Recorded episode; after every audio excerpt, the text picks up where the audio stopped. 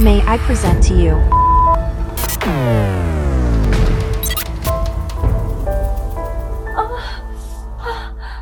Oké, de middeleeuwen waren dus een relatief rustige tijd voor de prostitutie, zoals je vorige week hebt kunnen horen van professor Hamers.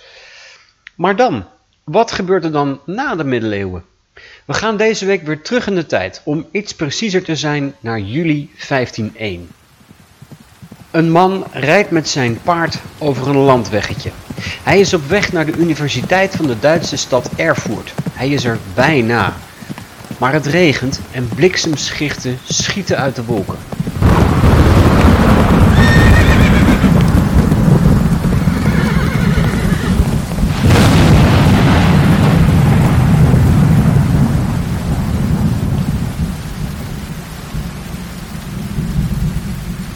Man kan nergens schuilen en hij is doodsbang.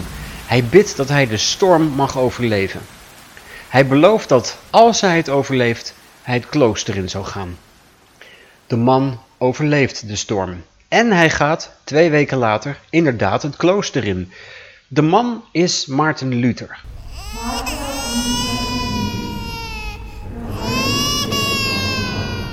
Luther werd in 1483 geboren in een boeren- en mijnwerkersfamilie.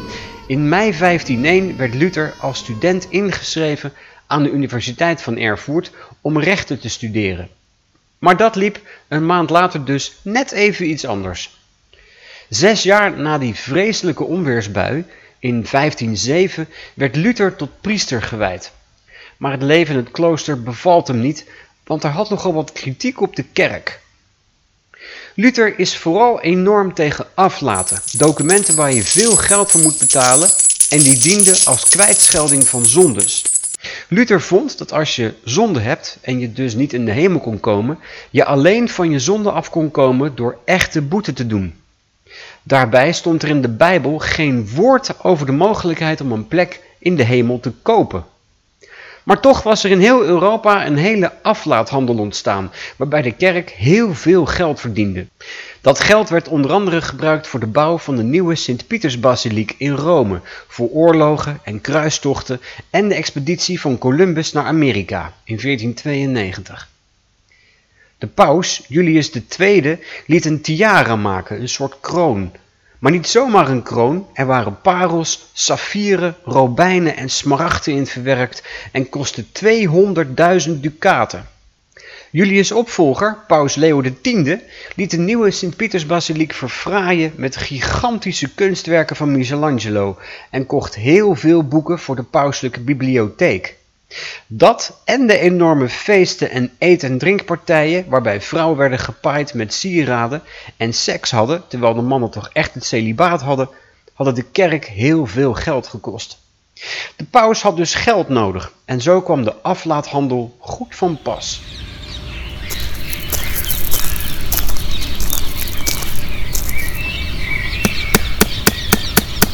En zo kwam het dat Luther in 1517 in Wittenberg, een kleine stad in het midden van Duitsland, op de deur van een gloednieuwe kerk een brief spijkert op de houten deur. Een brief met 95 stellingen, zijn kritiek op de kerk. Luther kreeg in grote delen van Europa heel veel volgelingen, de Lutheranen. Ze noemen zichzelf aanhangers van het protestantisme.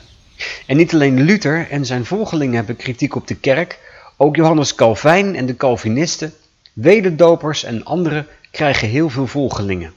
Ook koning Hendrik VIII van Engeland wendde zich af van Rome en stichtte de Anglikaanse kerk. In Wittenberg wordt in 1525 het kerkgebouw en het interieur door de Lutheranen kapotgeslagen. Het is de eerste beeldenstorm dat in 1566 nog een keer zou gebeuren. En zo ontstaat grofweg het protestantisme in Europa. Deze tijd heet ook wel de Reformatie of hervorming. Of Maarten Luther ook echt zijn 95 stellingen aan de kerkdeur heeft vastgespijkerd, is hoogst onzeker. En of hij echt in een onweer gebeden heeft voor zijn leven, is maar de vraag. Feit is wel dat zijn stellingen het begin zijn geweest van een nieuw hoofdstuk in de geschiedenis, waarvan de prostitutie nog lang last heeft gehad.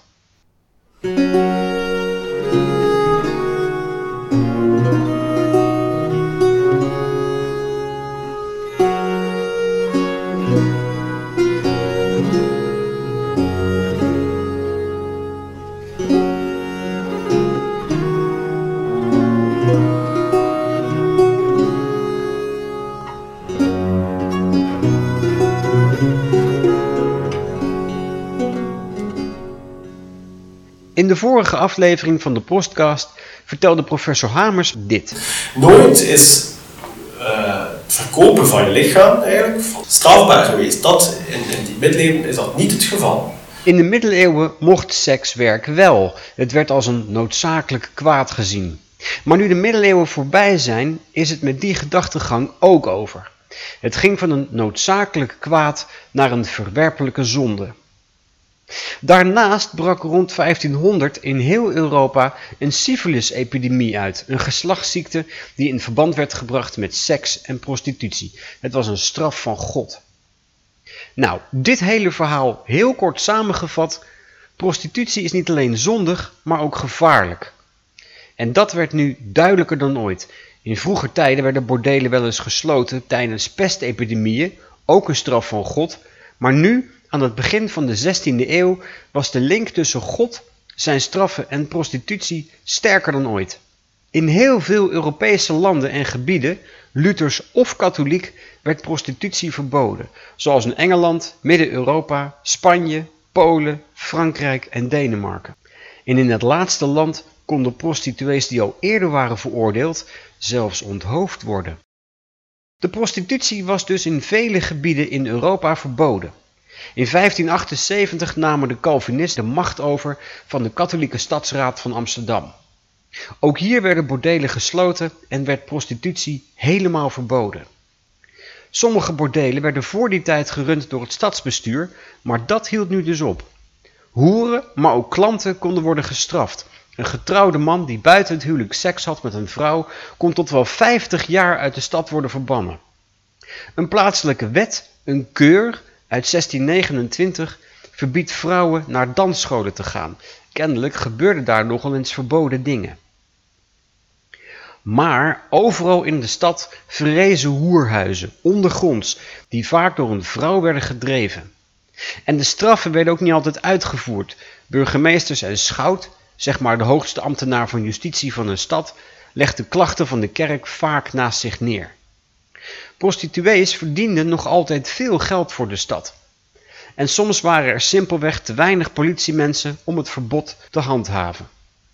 Gehuwde klanten werden wel vervolgd. Hun straf ging van een boete tot verlies van rechten en 50 jaar verbanning.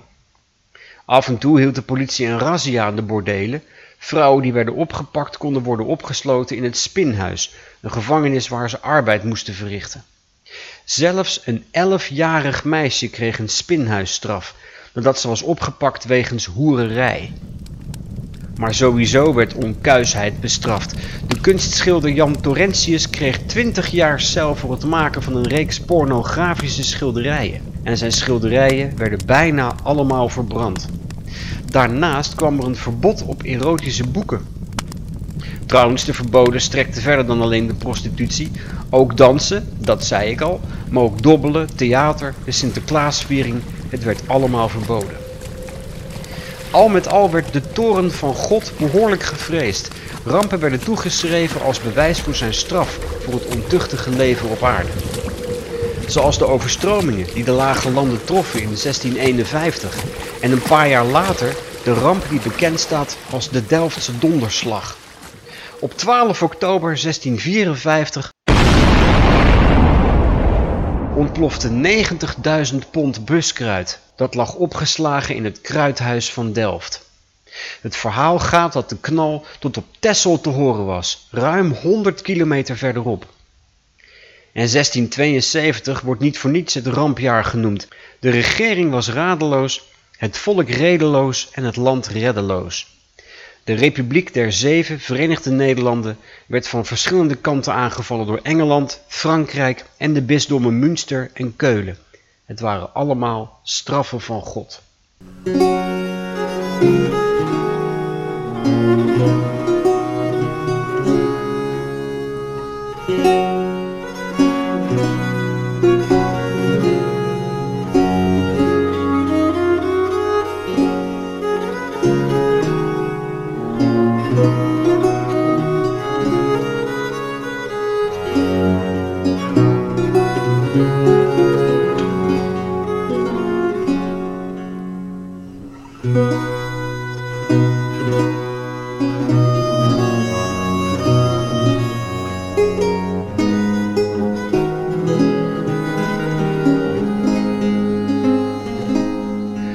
Utrecht had ook een prostitutieverbod vanaf 1586.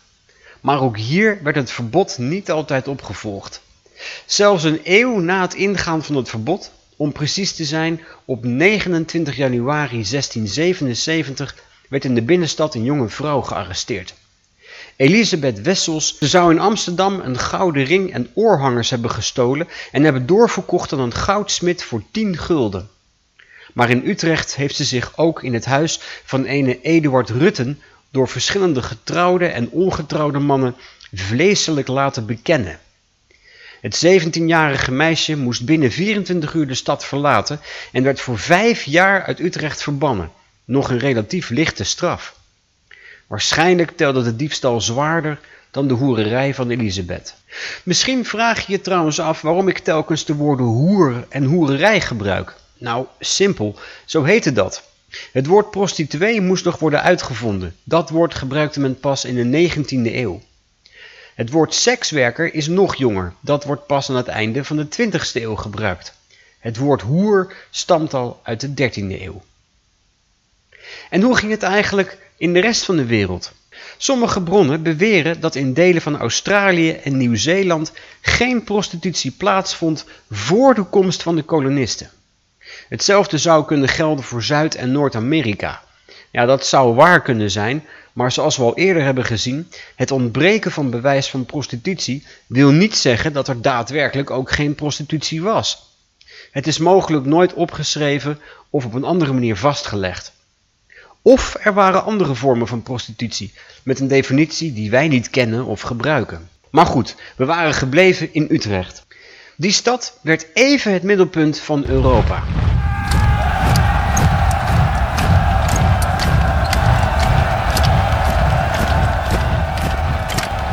Koning van Spanje was kinderloos gestorven en had dus geen troonopvolger. De Franse koning en de Duitse keizer wilden aanspraak maken op de troon, maar kwamen er met onderhandelingen niet uit en begonnen een oorlog, de Spaanse successieoorlog.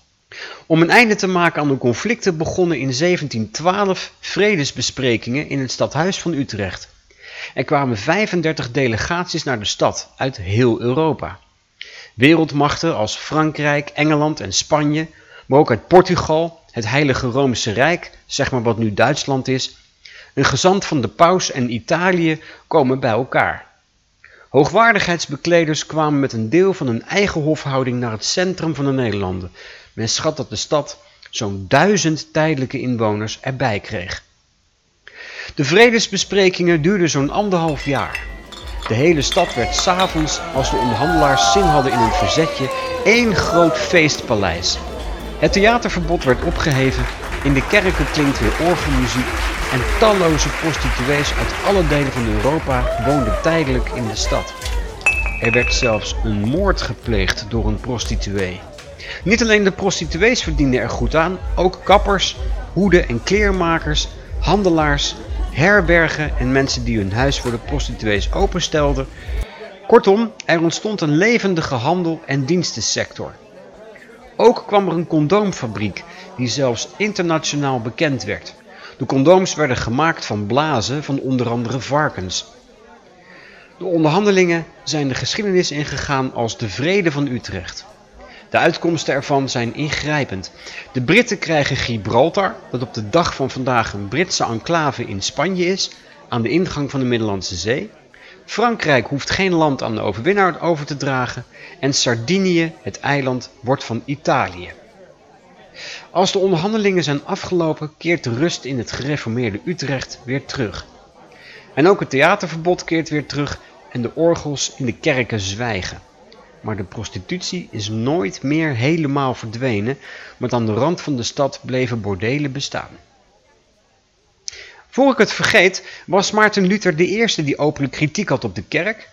Nou, nee, ietsjes eerder was het de Tsjechische hoogleraar Jan Hus die in de taal van het volk preekte. En ook hij was, net als Luther enkele jaren later, tegen de aflaten, corruptie en omkoperij van de kerk en de paus. Hoewel Jan Hus een flinke aanhang had, was zijn invloed toch minder sterk dan dat van Luther. Hus eindigde in 1415 op de brandstapel. Dit was de vierde aflevering van de podcast. De muziek die je hoort is gecomponeerd door de componist John Dowland, die leefde van 1563 tot 1626. De muziek is uitgevoerd door Trond Bengtson en Ernst Stolz. Dank aan hen dat ik hun muziek hier ten gehore mocht brengen. En aan het Stadsarchief van Utrecht voor een welwillende medewerking aan deze uitzending van de Prostcast. Volgende week gaan we verder, dan met de 18e en de 19e eeuw. En gaan we het hebben over geslachtsziekten. En wat deden de Fransen eigenlijk in Nederland? En wie was Cornelia Korsman? Dat hoor je volgende week.